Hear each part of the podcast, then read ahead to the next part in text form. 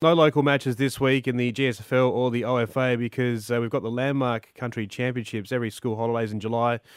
Uh, all teams across WA descend on Perth, Division 1, 2 and 3, taking part in, in games. And on the line now is uh, commentator Glenn Barndon. Good morning. Good morning. Nice to meet you, Terry. How's, uh, how's looking up in Perth?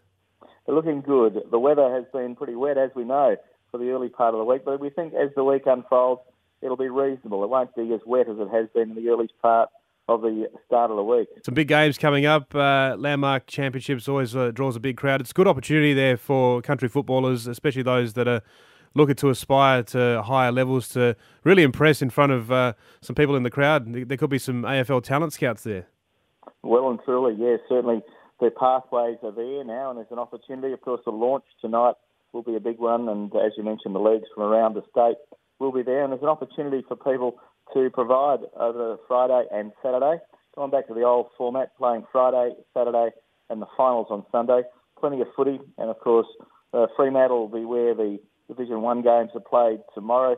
Leederville, the Division Two games also tomorrow, and Joondalup, the Division Three games tomorrow. And then on Saturday, we've got Division One being played at Joondalup, Division Two being played at Lathlain Park, and Division Three being played at Claremont Oval, and all the grand finals on Sunday to be played at Claremont Oval. So a busy week and a big week, and of course there is also the Colts Carnival, and a lot of that is played entirely in Mandurah at Bendigo Bank Stadium. So plenty of footy across the region this week. Glenn, uh, you've got a bit of knowledge inside the uh, the GNFL camp, the Great Northern Football League. So uh, in Division One, you've got the likes of the Upper Great Southern, uh, the Avon Football Association, Peel, and Southwest. So um, teams that come from areas with big populations. Uh, do you reckon it's going to be a pretty even competition there? Well, you'd expect Peel to be the side to beat. They are very, very strong. They're just out of the city, of course. They attract a lot of players that are just recently out of the WAFL, as do the Southwest Football League. So you'd expect those two to be the, the top two sides. Upper Great Southern uh, will be there, and then you probably think that it'll be between uh, Avon and Great Northern, two sides, two leagues that haven't probably got the strength or the population base of the other two. Not close enough to the city, although Avon also attracts a lot of players out of the city. The Great Northern don't attract a lot of players out of the city because of the distance. It's too far for people to drive to and from. So uh, generally, it's players that live in the community that play in the community. So it's going to be a tough task for Great Northern. Peel, I've looked through their side.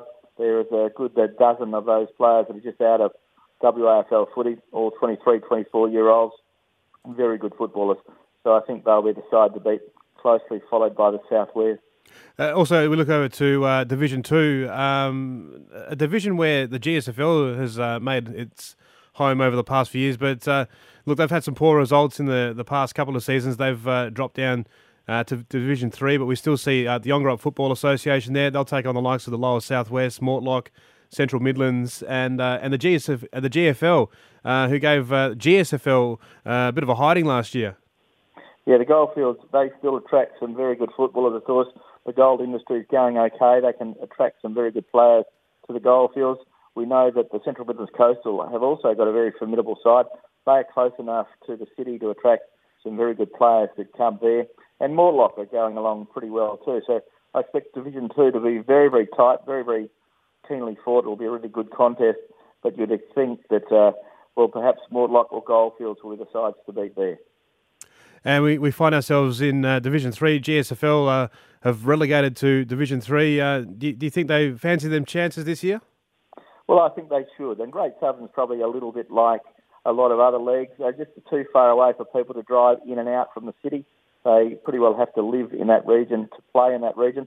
So I think they are good enough. They're up against North Midlands, who have had a really tough year. They're really struggling with diminishing numbers. Eastern Districts, a little bit the same. They have a lot of players travelling to and from the city to fill their sides. And of course, it'll be a big task.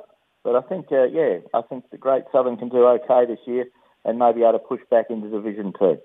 Well, we've seen some high profile players uh, make their way back down to the local league. Uh, Clancy Pearce, who was with Fremantle, he's uh, made appearances for Denmark Walpole. Um, Daniel Kerr uh, the, from the Eagles was, down here a couple of years ago. So, look, I think um, some of those outer leagues uh, can be, be, be an attractive option for people looking for a tree change.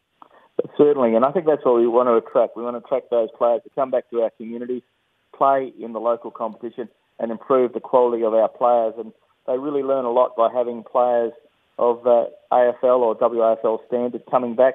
WAFL footy is a little bit maligned, but it's a very, very good quality competition, and uh, people should uh, attract uh, those type of players because they do lift the standard of your competition, but also diff- lift the standard of your clubs.